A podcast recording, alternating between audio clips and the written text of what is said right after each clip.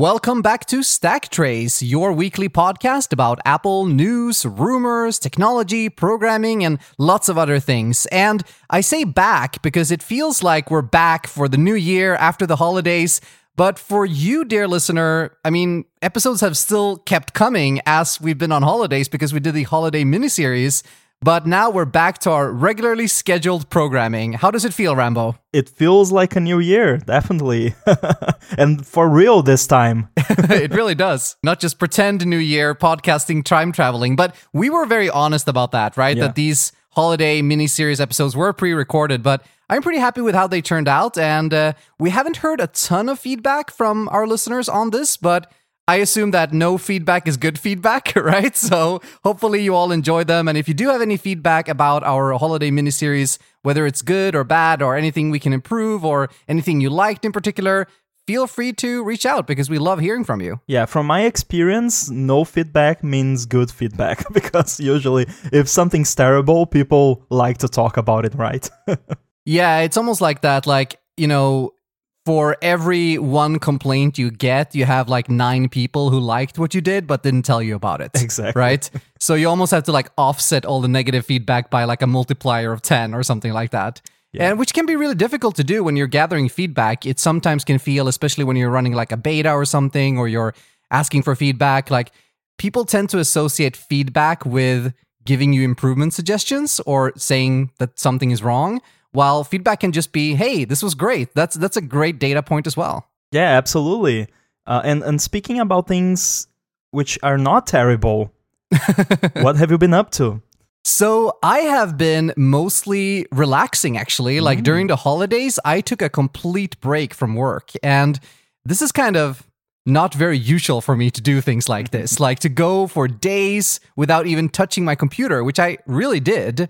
But it was such a nice break for me, and it was really kind of what I needed. Because, you know, it's almost a cliche at this point to say that 2020 was such a terrible year and, you know, it was so stressful. And, you know, everybody knows that 2020 was a year of full of challenges. And now we're in 2021, so everything's going to get a lot better, right, Rambo? Um, yeah, maybe. Eventually. but anyway, so during the year, um, I had a lot of ups and downs. I accomplished a lot of things, like we talked about. I'm, I'm pretty happy with how things turned out in the end with my work and things like that. But I did get into, especially during kind of the fall and winter, I did get into some kind of unhealthy habits when it comes to my work. Uh, I felt like I was working a little bit too much, and these things are easier to see in retrospect. It's hard to see it when you're in it, right?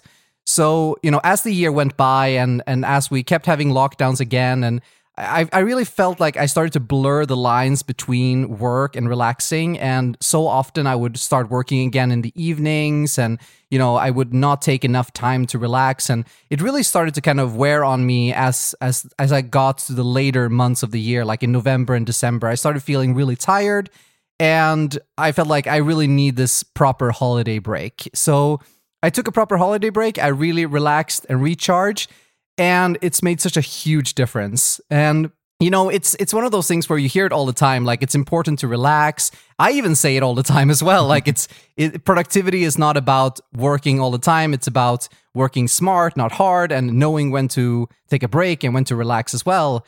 So I guess I needed to listen to my own advice and and take that break. And it's been really great. So I'm back now. I've been back working since the 4th of January. Uh, been writing a lot of new articles, been doing a lot of client work, and have I've had such like such a nice time and so much more inspiration and productivity. And I feel really, really motivated. It's funny because at the end of December, there, I started to feel really unmotivated and not very happy about my work in general. But then, you know, just two weeks of relaxing and coming back, it feels completely different. So I am just really happy to get started with 2021, and I have some big plans for this year. But I will learn from my mistakes and maintain a more healthy work life balance going forward. Uh, I'm actually doing really proper time tracking now, both for my freelancing work, which I've always done, but now also for my other work as well, just to get some data around what I'm actually spending my time on so that I can kind of optimize my workflow better and not work too much so I don't end up in a situation where I get too tired again. Yeah, definitely. There are two traps which are very common to fall into when you're working by yourself. And those are the two opposites, like working not enough or working too much, which is usually the case. Yeah. Uh, and especially when you're not like doing freelancing, where you actually have to do time tracking to some extent, when you're just working by yourself, uh, you end up sometimes spending more time than you should, uh, even like thinking about work or being around work. So setting some boundaries uh, around that stuff is definitely a, a more healthy approach. And to me, it's like when I noticed that it's been too frequent where it's like I look at, at the clock and it, it's like 8 p.m. already, and I I, I haven't uh, like walked away from the computer yet uh, th- throughout the day. I'm like, yeah, something needs to change here, and and it happened quite a bit for me as well in in 2020. Yeah, I feel like it happened for a lot of people, especially like during the later months of the year, you know, as especially if you're, you know, like me living in a country now where it's dark all of the time, like you don't get a lot of kind of natural progression throughout the day or through the weeks like it, the days kind of blend into each other and you kind of have to set up some artificial boundaries at least i need to do that to say that you know i'm going to start the clock now and once my timer hits 8 hours i'm going to stop of course, you have to be pragmatic about it, right? Sometimes you need to reply to that final email or write that final piece of code before you can fully leave it, because that's also better for me to work kind of eight and a half hours and then fully be done so I can step away rather than having to continue to think about the problem throughout the night. Yeah. Uh, but to have that discipline to say, okay, I need to stop now and just spend some time doing other things.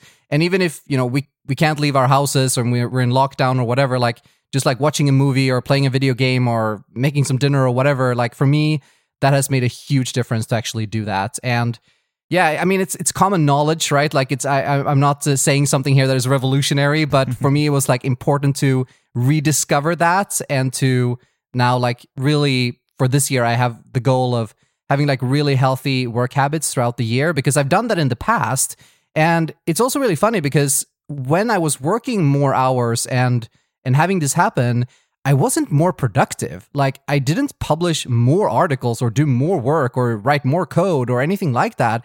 If anything, I was actually doing a little bit less than my average. And now, when I've been back and I've been doing that strict eight hour workday, you know, since I started for this year, I've actually been way more productive because I have so much more energy. So it's it's uh, it's again like something you just have to kind of rediscover and reprove to yourself that it is really important to take time off. And I'm just really glad I did it. And uh, I feel super excited about this year. Yeah, and of course this uh, varies from person to person, but I think what you, you said there about being more productive while working less hours is really true, for, especially for people who work in front of a computer most of the time, which is probably like 99% of our listeners. Yeah. Uh, and um, I think what happens is we like what we do, we like our work. So having a strict time limit on your work is kind of like having a strict time limit on how much time you can spend playing a video game or something. Like uh, we enjoy what we do, so we tend to want to do it all the time. But we, if we have a time limit, I, I guess psychologically or something, it ends up making us focus more and like check Twitter less often and, and do less distracting things which in the end make for a more productive day. Exactly. And it's also kind of lacks natural boundaries when it comes to the amount of work where there's almost always something you can do on your projects. And mm-hmm. if not, you can start a new project. and there are no building materials that you need to gather. Like if you have the computer, you can start writing code or do your designs or whatever you want to do. And that is, of course, amazing. The fact that we can create things out of digital bits that we just, you know, we type text into a text editor and things get created. That's amazing. But it's also a downside or a danger where we can just keep working, like you said, and we enjoy doing it. So we don't really have any kind of quote unquote natural incentives to stop, but we kind of need to create those incentives for ourselves. And of course, there are other things that that require your attention. Usually, we can't just sit in front of the computer. But I think it's it's really good to to set those boundaries for yourself if you don't have them kind of in your life naturally. And that's especially true, I think, for a lot of people now with these lockdowns where, you know, we're spending all of our time at home. So it's easy to just say, well, I don't really have anything else to do. So I might as well work for a bit, right? Yeah, exactly. And also, it's important to note uh, that it's fine if one day or another you end up doing a little bit extra or like you're finishing up this project and you want to ship it in like a week and then that particular week you go a little bit overtime and then you do a little bit more work. But what's important is that it doesn't become the standard. I think that's the key. Yeah exactly. I think that's really important. And and again you have to be pragmatic right? Like if you have an opportunity that will be you know really important for you or for your business but it requires you to work like an extra hour a day for a week. Like that for me is a trade-off that i'm definitely willing to make. Yeah. But it's like you say it's it's about like not signing up for especially continuous work that you need to do over and over again. Like that adds up and that becomes like too much. Like that is really important for me. I, I can definitely like do a you know short term push to work more hours or to do something you know more ambitious. But then as long as i can go back to a regular routine that doesn't require that afterwards. Definitely. Cool. So with that, like time management by Stacktrace segment over, uh, Rambo, I know that you have some really big news for us. So tell us uh, what is up in your life. Yeah. So uh, first of all, uh, I've also had a really good break during the holidays. Uh, I- I've actually commented with you. I think it was the longest streak that I went without launching Xcode in like right. a really long time because I really didn't do any coding related stuff at all during the holidays uh, and even a little bit after that. So I felt really refreshed. Uh, not that I don't like launching Xcode and doing stuff, but yeah, if I can do a little break uh, every now and then, at least once a year, have like a really good break like this one, uh, I, would say it definitely helps. And in terms of, news, I've actually shared this yesterday. I am going full time indie this year, John, Woo-hoo! and for real this time. yeah, that's amazing. I, I loved hearing that. And of, of course, like you were telling me about this a little bit before, and I know you've been thinking about this for a while. So it wasn't like big news for me when you made that announcement, but it was still super nice to see and super great to hear you finally take this big step. And it was also really nice to see so many of our friends and people online like giving you encouraging messages on Twitter. So yeah, it seems like uh, the indie lifestyle for Rambo is off to a good start. Yeah, definitely. Uh, and uh, this, of course, raises many questions. Uh, I think people who have been listening to Stacktrace uh, since a while ago will remember that we've had this conversation before uh, when I think both me and you were uh, going uh, indie, and uh, I believe this was in early 2019 that uh, I had my my first like big indie push. And back then, what happened was that my plan was to do what I'm doing right now, which is to completely ditch the jobby job and, and go full indie but at the time, I was convinced by the Jobby Job to stay as a part time. And uh, back then, that worked really well for me with the projects that I had going. Uh, I had just launched AirBuddy or was in the process of launching it. I, I don't really remember. Um, so yeah, so I, I, took the opportunity. So I ended up not going full time in it, but I was basically like 50 50 indie and, and Jobby Job. And now with um, the break that I had, and I had been thinking about this for a long time, and with increased demand from my uh, quote side projects, which can't really be called that anymore, uh, I have decided to make the jump finally. Uh, so yeah, I'm this time for real. I'm going full time indie. And uh, I have, of course, AirBuddy and, and FusionCast and, and Chibi Studio and everything else that, that I do. But there are some other new things I plan on doing this year, which I'm not going to tell everyone just yet, but keep an eye out for that. Very nice. So, of course, big congratulations. And it it really is true that, you know, it ties back to what we were just talking about around time management, where you kind of have to at some point make a choice, right? Like you can't do everything and you yeah. have to decide, okay, what is the most important for me? Like, should I pursue my quote unquote side projects, or let's just call them your own projects because now they are your main job, right? uh, should I pursue those or should I still like work for the jobby job? And those decisions can, of course, be really hard to make, especially when, you know, being indie, especially during these times, does also have a lot of challenges and ups and downs and uncertainty to it as well. But the opportunity is also really large, like building something on your own and, you know, the potential and working for yourself and coming up with your own ideas is, is incredibly motivating and inspiring. So it is definitely a, a trade off. And I, I can imagine that you spend a lot of time thinking about doing this, right? But you do sometimes have to make that hard decision and decide should I go, you know, to path A or path B? And uh, yeah, I'm just really excited to see you choose the indie path, and I, I'm sure it's going to be great for you. And I'm also really excited to see what's going to come out of this and what's going to happen with your existing projects and also the new ones that I know you have in the works. Yeah, and uh, it's interesting to think about like what is a side project? like, yeah. what defines a side project? Is it what makes the most money? Is it what takes the most time? Because if we were to look at this from the financial side of things, then AirBuddy is the jobby job, and the jobby job is the side project.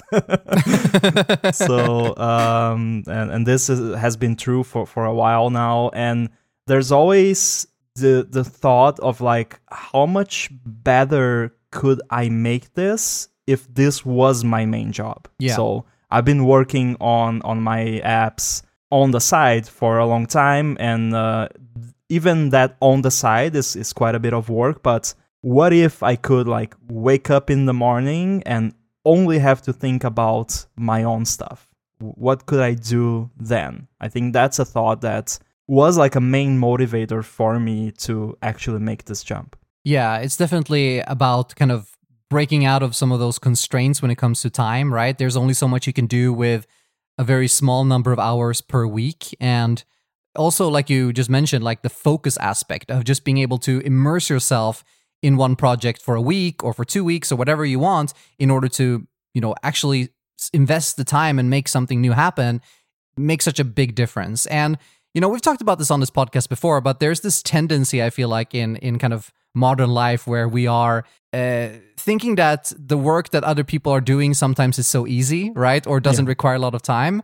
But even like a product that looks simple or maybe doesn't have a lot of features takes usually a long time to work on, right? And and I know just how many hours you've spent on AirBuddy and and the features and things like that that you've been thinking about, how much time those could take and how much just focus and energy. So like having that dedicated time, I think it's it makes so much sense and it will probably have a pretty big impact on the product too. Yeah, and there's also all of the other time which uh, we've mentioned before when you're developing a product, uh, an app that is a product and not like, and I, I say just in quotes here, uh, just like an open source project. There are different like tiers of work involved. You can say make an app and release it on, on GitHub for free and and that's it. And then like you can accept pull requests and things like that. That's some amount of work. But then there's another one which is like actually making a product and selling it and dealing with all of the uh, like uh, support and marketing and and things like that. That's a whole another level of involvement uh, and time com- consumption which comes with that. So yeah it, it is a lot of work and i am probably not going to keep having just one product. I mean i already have more than one but i do want to have a good selection of, of products uh, in, in my portfolio and, and i do have some ideas as to what they might be. Um, not sure if those will come out this year but i have some other things I want to achieve this year. So we'll see how that goes. Rambo, I'm really hoping that you will host a press conference towards the end of the year where you will announce all your products and then you will say, we feel really happy about our lineup going into the holidays. Customer set is off the charts. Exactly. Oh, that's really exciting. And of course, we're going to follow up, uh, both of us really, on the new projects that we have in store for this year and, you know, keep you updated uh, with our indie life and the projects we work on and learnings from that. That's that's what Stacktrace is all about, right? So it's it's really cool to have you on board on the full-time indie train and wishing you all the best for the year. Yeah, thank you. And uh, I also wish you all the best. Well, thank you. So nice. and we wish all our listeners the best. It sounds like we're ending the episode, but we're really not. We're just getting started. So let's now jump into our first main topic, which is, of course, in the news. So, Rambo, what have you got for us this week, or what has the world got for us this week? So, this is a report from uh, Digitimes, and uh, according to this report, Apple glasses are moving into the quote second phase of development. All right. This is exciting because it almost feels like the Apple glasses or Apple's AR project is like their worst kept secret. And we talked about this also during our predictions episodes that you know we've we've been hearing rumblings about AR for so long now and you know Apple they're kind of being unreasonably excited about AR given the form factors and things that exist currently. So it feels it's always felt like there's something more at work, like there's a bigger plan and it feels like we might get, be getting closer to seeing what that plan actually is, or at least the first part of it. Yeah, and there's a lot of stuff to unpack here, and and this, uh, as you mentioned, has been discussed at length for a long time. I think we've probably talked about it here. And again, I bring back uh, my old saying that AR is only interesting to me when there are glasses because I really don't feel like it's very useful when you have to hold a device in front of you. So this makes me really excited, and I think 2021 might finally be the year where we learn about this. At least the first phase of whatever this is, maybe like a developer kit of sorts or something like that. Yeah, exactly. And it might also be one of those situations where they have to pre announce the device that has happened with both the iPhone and the Apple Watch before because they have to like seek regulatory approval and things like that. And also, you know, like you mentioned, there there might be some kind of dev kit or, you know, developer announcement because they need developers to start making things for this, presumably. So it's going to be interesting to see like what the timeline will be and when the first announcement will be versus when the actual first product will ship to users. And if the product that they initially ship will be a little bit more compromised, it probably will be. And then, you know, they will iterate from there. Because if you just think about the original Apple Watch or the original iPhone for that matter, but I think the watch is perhaps a better analogy in this case, where all of the apps were running on the iPhone. The original Apple Watch was really slow. Battery life wasn't that great. You know, there are many features it didn't have, but it was a first iteration. And then they iterated after that. So I think if if the AR glasses, like the first iteration of them, are as the first iteration Apple Watch, I will be very happy about that. Yeah, it's also worth pointing out that like the first Apple Watch, for the first Apple Watch, Apple had the completely wrong angle about what it would be. Like right. It wasn't shown as like this fitness device that it is today, which I think is where it shines the most it was like this platform for apps and for you to connect with your friends and things like that. And do your shopping on your watch. exactly, yeah, and that never happened. So uh, I think there's also that aspect to it. Yeah, absolutely.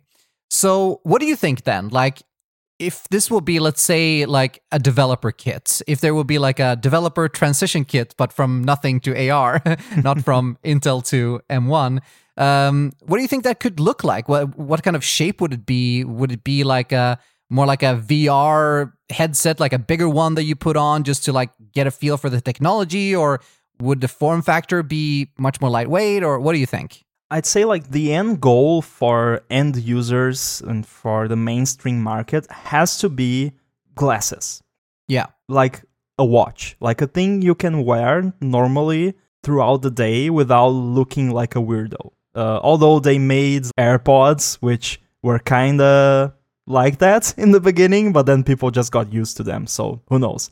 Uh, but in terms of this initial release, if they end up making like an initial release that's maybe more focused towards entertainment or gaming or developers or something, I'd say probably something like we've already seen uh, with other manufacturers, a uh, VR headset that you can sync with your iPhone or Apple TV or iPad or whatever, and then you can uh, use that to to enter like this virtual world. But I'm wondering though if it would be like pure VR, like you know that the real reality is gone, is blocked out, right? Like you're just in the virtual world. if that would provide a good stepping stone towards the full AR experience with glasses.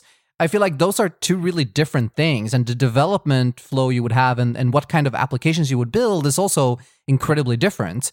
So I'm thinking perhaps it will be something more similar to Microsoft's HoloLens, which some people like to call mixed reality, or or I believe that's what it's called, like with holograms and things like that. I get all these terms confused, and I think everybody does. Like there's so many terms floated around right now, but basically where you have an AR device that is projecting like quote unquote holograms, like pixels on top of what you're seeing around you.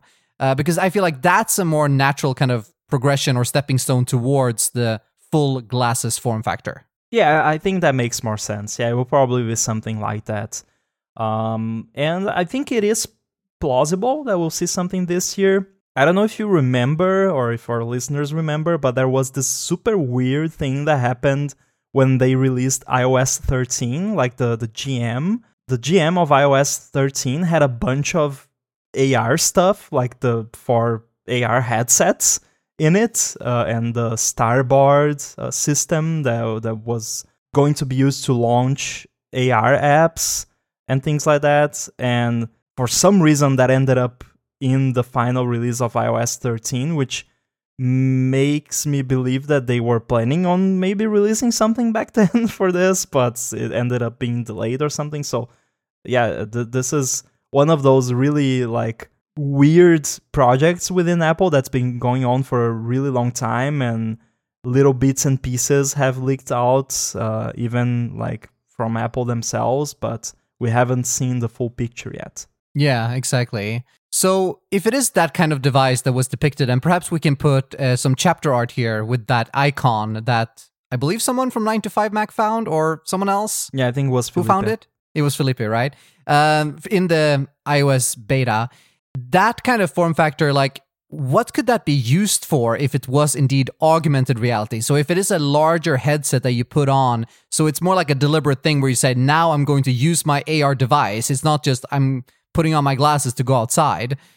What could you use that for, you think? Yeah, so that's really interesting. I think uh, maybe gaming, like it's uh, really like there are very few applications that I see for a dedicated device, uh, like you mentioned, where you go into this mode like i am going to use ar now and then you put on whatever device it is. I can only see that being used for gaming or very technical applications like uh, maybe architecture or something in the medical field. But like it's not like i'm going to be wearing that to the grocery store or something. Right. Only to be able to see like the prices of items that you pick up and scan the AR code or like the, the barcode. exactly. And that's been my point about AR for the longest time that it only makes sense when we have a device that's as inconspicuous as glasses. Like I can just go out and I'm just a guy wearing glasses and it's not something that's weird or that's going to put people off. And something where everything runs in the background as well. I think that's also really important, where you don't have to pick up the item you want to scan and enter an app, like double click on the side of your glasses to launch home screen and then tap on your glasses to launch the app. Like it should just recognize this is a barcode and launch the app in the background that can scan barcodes and run the logic and display it on top of the item. Like that kind of science fiction experience where it literally becomes augmented reality that everywhere you look like there's metadata around you and and things like that you like you look up towards the sky and you see the weather data like you see the percentage of chance of rain when you look at a cloud or something like that like that kind of augmented information being displayed automatically could be really really cool but i think it needs to be a, what you said, like the form factor needs to be natural, something you want to wear. And B, it needs to be running that logic like automatically. It shouldn't need as much user interaction as something like an iPhone. Yeah, it should be a very passive experience. Right. You, you just look at things and, and information is shown to you. Um, and another aspect that's um, actually kind of controversial about these sorts of devices is and I think we know the answer is this thing will not have a camera. Like it will not have a camera that the user can use to film or take pictures. I think that's something where Apple would draw the line Uh, and I remember it was a a problem back when Google made the, the Google glasses. Do you remember that? Right. It was a Yeah. long time ago. and I remember one of the big issues people had with people wearing them is that if you encounter someone wearing the Google Glass, they could be recording or taking pictures of you at any moment. And I don't think Apple would do something that could do that. Even if it had like a, a little lights that indicated that it's recording or something, I don't think they would do that. It, it really ties back to what you were just saying about it being like a natural, not very conspicuous form factor, right? Like if the device is a potential like recording device and has flashing lights, like I am recording now, it's definitely not, you know, subtle. Yeah. so I think that all ties into it as well. Like it needs to be something that just feels like a natural part of life after a little while, both to you as the wearer and other people seeing you wear it. Yeah, exactly. I think it, it shouldn't raise a concern from people around you. And I think most wearables out there tend to do that to some extent. Uh, even with like the Apple Watch, I remember it was a thing right after it was released. People were talking about if you're looking at your watch to like see a notification or to look at a complication or something, people might interpret it as like you're bored and you you you're in a hurry or something. And I, I definitely feel that sometimes when I'm around people, which doesn't really happen lately, but when I used to be around people and I was like looking at my Apple Watch to like see a notification or something, sometimes people would ask, "Oh, oh do you have somewhere to go or something?" because Right. I I was looking at my watch so much, and I think even like a small thing like that, it should be avoided as much as possible in order for something like this to be successful and, and become a mainstream thing. It is really interesting though, because in order for this device to be like useful and something people want to buy, it needs to have a certain amount of features or give you enough value to justify the. Let's face it, it's probably going to be really expensive, the price, right? So, um, but then what can you do? Like, you can, yes, present a lot of data and, and have a lot of features and give the user a lot of information all the time, but then you risk running into a lot of those kind of social awkward things where you know if you can do things like watch a movie on your glasses and you're in a meeting and you know people ask you questions and you're you're not reacting because you're sitting there watching a movie and they don't know about it. So it can create a lot of these awkward situations you know just because it is something that is always in front of you not to mention like we talked just about earlier how it is so important for us at least to disconnect and recharge and not be in front of computers all the time. Well what if the computer is on your face right? Of course you can always take it off but if that is your normal glasses that you wear every day just like how the apple watch is many people's watch that they wear every day it gets harder and harder to kind of escape from technology. And you know i'm still on the positive side of this. I'm a i'm, I'm a definitely optimistic and i think this will be cool but I do think, especially with glasses, if that is indeed the form factor we're going for here, or Apple is going for, it's going to have a lot of challenges just in kind of society in general, I think. Yeah, you can be sure that there's going to be like, oh, the, the humanity is doomed kind of reports when Apple announces this. Um, but that's common. Like, um, the, I'm going to recommend here the Pessimists Archive podcast. Right. Which is it's a good one. like talking about when the radio was uh, first introduced and people were saying that uh, like the radio was going to destroy society or something so yeah this is going to happen with any technological evolution uh, and if there's a company that i trust to do something like this in a tasteful way it, it is apple like uh, imagine if facebook did something like this like uh, I, I wouldn't wear it right. Um, Me neither. but and even like I can think of at least one feature that would be kind of creepy, but it would make my life much easier, which would be like if I look at someone, it like shows me that person's name. because I'm really terrible with names and, and faces.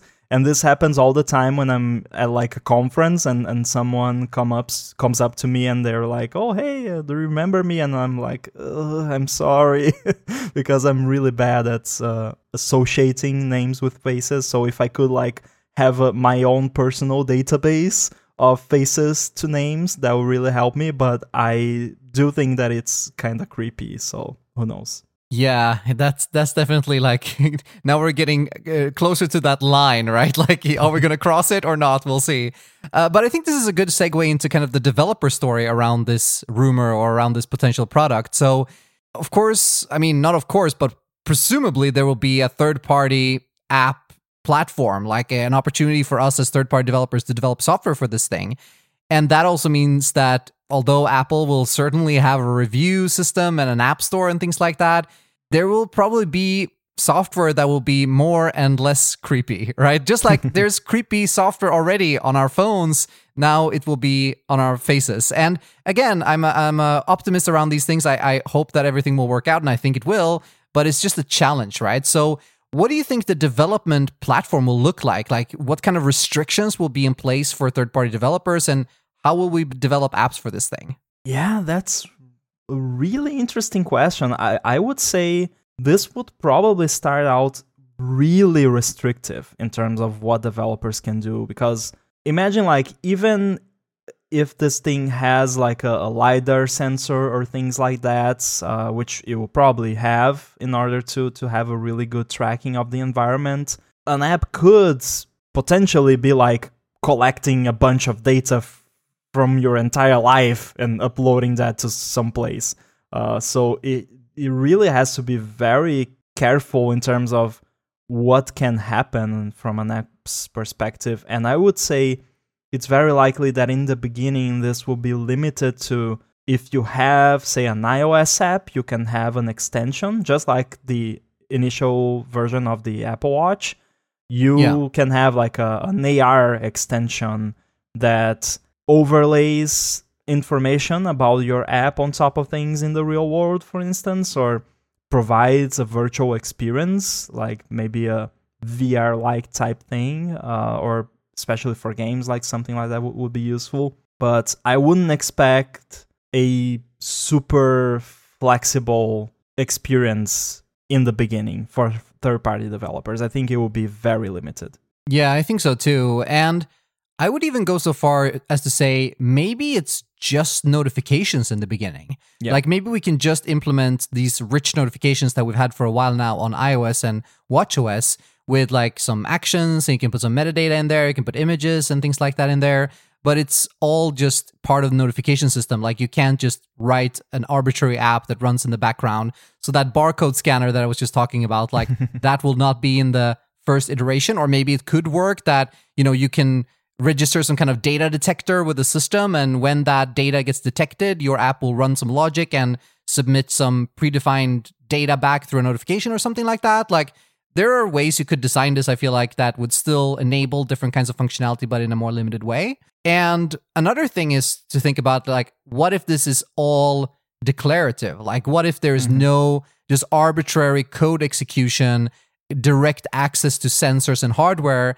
What if you are just like submitting your Swift UI view, just like you are doing for the widgets, and that gets rendered? And then when you run your logic, that gets run on the phone, and you don't have access. You can run your own business logic and your own models and controllers and whatever, but you cannot say, like, give me the current picture of the environment around the user, or give me the sensor, or, or something like that. Like, you can just read very limited data that the system gives you and like register for different events, but all of your logic is completely detached from the hardware itself.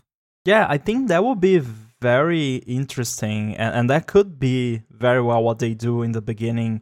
Uh, so, like with uh, widgets, you have this timeline. You could maybe have like a, a pipeline where it detects stuff around it and then it, it runs through the extensions that it has and finds extensions that are interested in that particular context. Yeah. And then the extension provides its content and the system elects the most relevant one based on, on heuristics or something like that. So yeah, I could definitely see them doing something like that. And I think maybe the the widget system on iOS 14 was the first iteration of something bigger that's gonna become more common uh, in the future. Yeah. I'm thinking like combine WidgetKit with Siri intents, and you have what I'm thinking about here. Where with Siri intents, you have basically those kind of data detectors, that pipeline that you were talking about there, where when you are registering an intent and the user says something to Siri, then you have a chance to respond to that based on a predefined set of intents. So imagine you can say, like, I want to be invoked, or my app wants to be invoked when the user looks at a car, for example. Yeah. And then you can write your logic for that, and maybe you get some metadata around the car, like the size, and maybe you know maybe not the registration number, but you know you get you get some metadata around the object, and then you can run logic on that and return a response. Maybe like that's how it will work, at least in the initial release. Yeah, maybe there is like a, a license plate type of data that you need, like the super restrictive entitlements which Apple gives only to certain developers. They do have that power, and we have seen that being used for some things. Another thing I, I thought about is maybe there are no apps like traditionally for this device, and they're all like app clips. Like you have a little code somewhere, like a, a star can put a code in the wall, and when the user looks at the code, the glasses will then download that app clip and the user can use it. And then in that particular environment, it activates that experience and as soon as the user leaves or stops using it, it after a certain time it goes away, just like app clips. Right, yeah. It could be like you know, when uh, Tim Cook announced the new Apple TV and he said that the future of TV is apps, it would be like the future of apps is that there are no apps. yeah, that would be interesting. Yeah, it almost sounds like a different version of the web in a way, right? Where if you look at these app clips then as different websites or APIs almost, right? That the device can query and download data and present information. It's almost like you're walking around and there are API endpoints that you can call, but they take the shape of an app clip or something like that. Like it's it's interesting to think about these things because a new form factor does not just present like different kinds of challenges, but it also presents an opportunity to reinvent some things or to rethink certain assumptions that we have about how computers should work. And perhaps for the better, perhaps for the worse, we'll see. But it, it is really interesting to think about how these things will work from a developer's perspective. Oh, yeah, absolutely. Cool. So that was a, a pretty unexpected deep dive into this topic, actually. it turns out that we have opinions about these things, Rambo. Who could have known? Yeah. awesome. But that's why people tune into Stacktrace, right? To hear the developer's perspective about the news. So we only had time to talk about that one topic on this episode, but we'll revisit more news topics uh, on the future episodes, of course, and talk about what Apple might be up to or not. But this is a really interesting thing to to follow.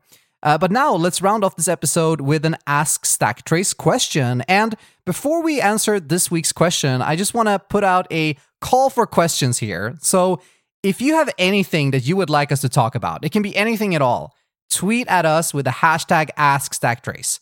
Please, that would be great because we love to get questions. It is super fun to hear from you and to hear what you want us to talk about. So anything at all from technology to programming to linguistics by Stack Trace, or what kind of dinners we like to cook, whatever it might be that you want to hear about, tell us about it. Ask Stacktrace, please tweet. Uh, but now let's answer a question from Mosh. And Mosh says, if I have an app that's ready to go to the App Store, am I better off publishing it as soon as I can? Or should I prepare the accompanying website and do my marketing first? Is there any harm in marketing an app that's not brand new anymore? So, this is a really interesting set of questions, I guess. So, I'm going to hand it over to you first, Rambo. What are your thoughts on this? Should an app be marketed as it's launched and everything be ready when, you know, you press the button and you launch it on the App Store? Or is it okay to wait until a later point? Well, first of all, I want to apologize to Moshe because this question has been sitting in our queue for a long time. So he's probably released the app by now. but right. it's not a very immediate stack trace here. It's more like an async stack trace. yeah. So, uh, but I think it's still useful to answer here because uh, other listeners might have this question as well. Uh, and uh, again, uh, I'm sorry, but it depends.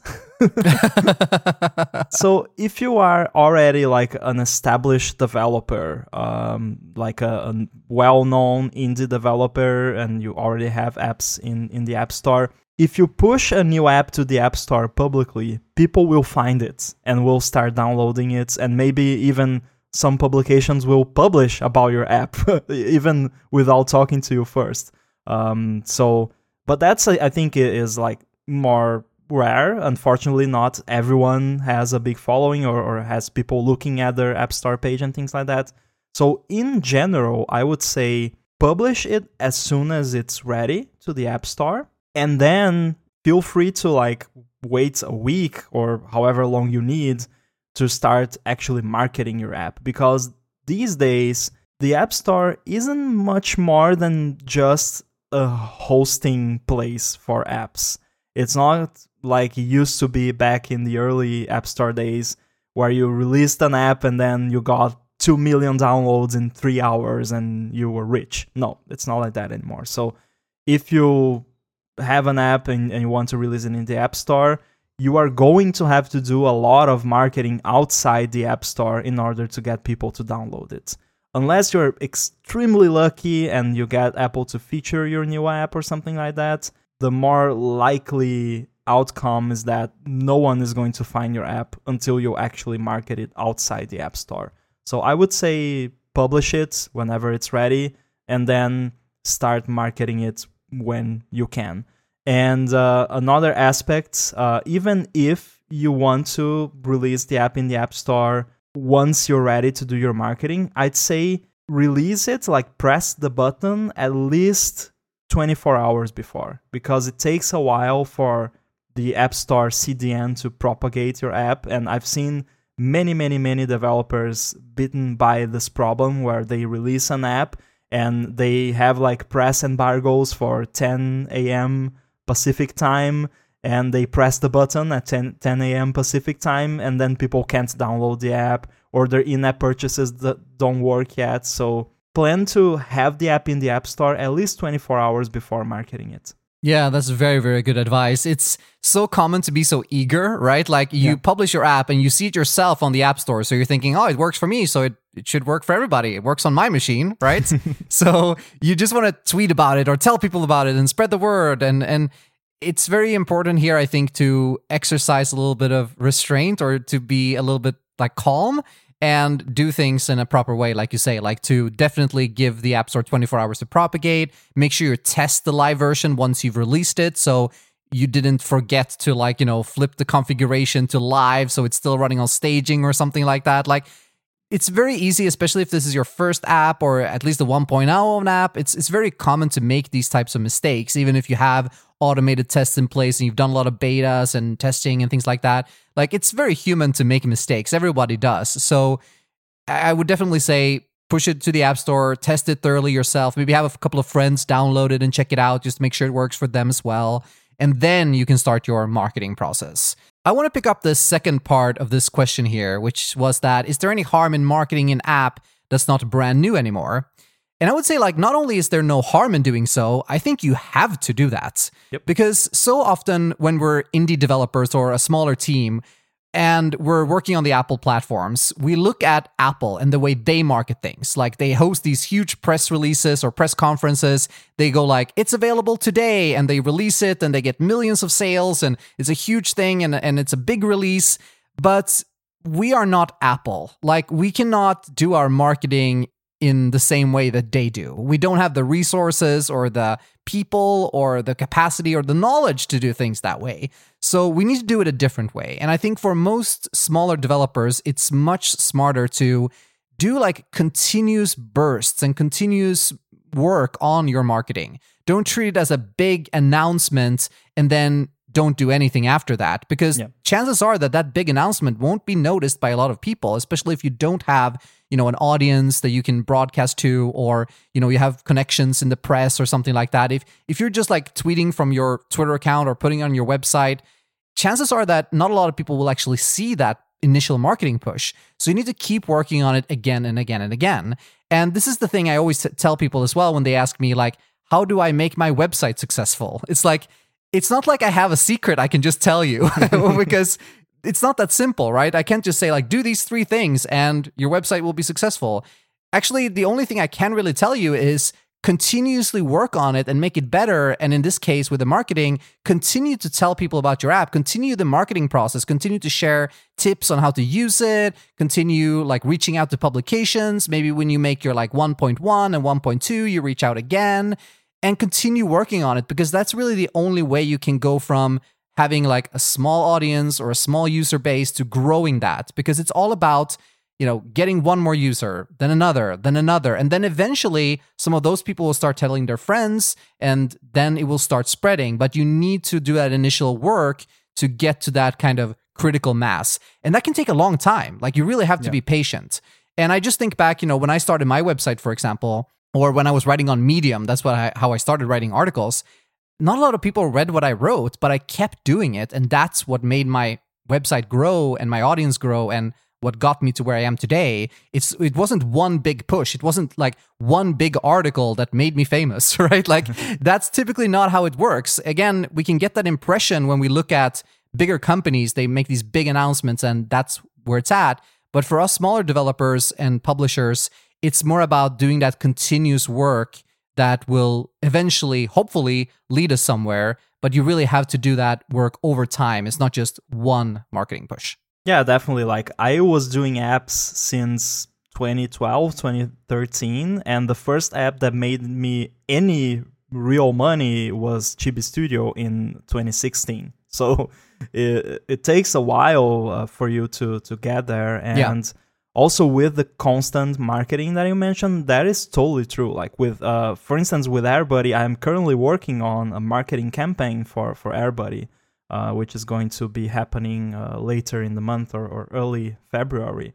And uh, the version 2 was released back in november 2020 so it's not brand new anymore but there are a lot of people out there. There's a lot of people in the planet and they haven't heard about it and they have AirPods and Macs, and they might want to learn about the app. So it is useful to keep marketing. Uh, and also, I'm working on a minor update, which is uh, version 2.3, which is going to introduce some new features. And when that is ready to go, I am going to contact press because there are some features there which might interest some users. And I'd say even if your initial release is what you consider to be successful, like you get a lot of downloads, a lot of sales, keep at it because like every time there's an article on some blog, like even like even if it's not like a super huge famous blog, like if even if it's like a small blog that some uh, particular niche of users uh, tends to read, I always get a lot of downloads from those types of, of posts out there. So I'd say keep at it, e- even if you feel like everyone who wanted to use your app already has it.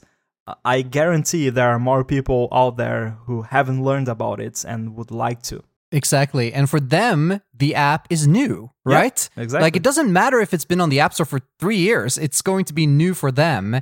And that's a really common trap to fall into is that you think that just because you know everything about your app and you've been talking about it for three years at this point, that everyone else also knows about it. But that's never the case, right? Yeah. Like there's always someone who doesn't know about it. It, it- doesn't matter like how niche this community that you're targeting is or like you feel like you've already told everyone within that little sphere about it like it's definitely not the case and you know I, I encounter this all the time as well where i will share some old article or some old video or something that i made and a lot of people will you know tweet about it or or talk about it as if it was new because it was new to them right so it's it's really important i feel like to to keep up as we as we were talking about here and to not treat it as a one time thing, but rather an ongoing thing.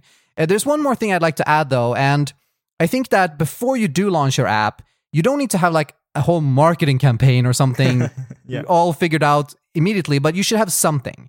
Like if someone goes to your website, there shouldn't just be like a temporary under construction like in the 90s, right? but there should be something. Like just put the app icon there with like some very short description text like spend a day or something on the website, put it up there like so it at least looks professional. That that would be the advice I would give. So it's not just something very temporary, but you don't have to plan how you will conquer the world before you launch your app. yeah, and uh, that simple page could last a long time. Like for FusionCast, it's still in that stage, like the website. It's just a page with the name of the app, a short description, a buy button, and a screenshot. And that's it.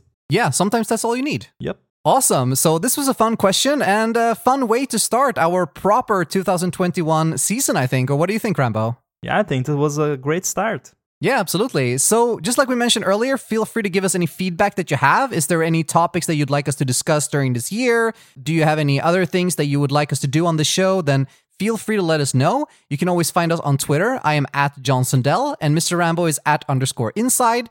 And our question hashtag is Ask Stacktrace. But that's it for this episode. So thanks a lot for listening, everybody, and we'll talk to you again next week. So say goodbye, Mr. Rambo. Goodbye.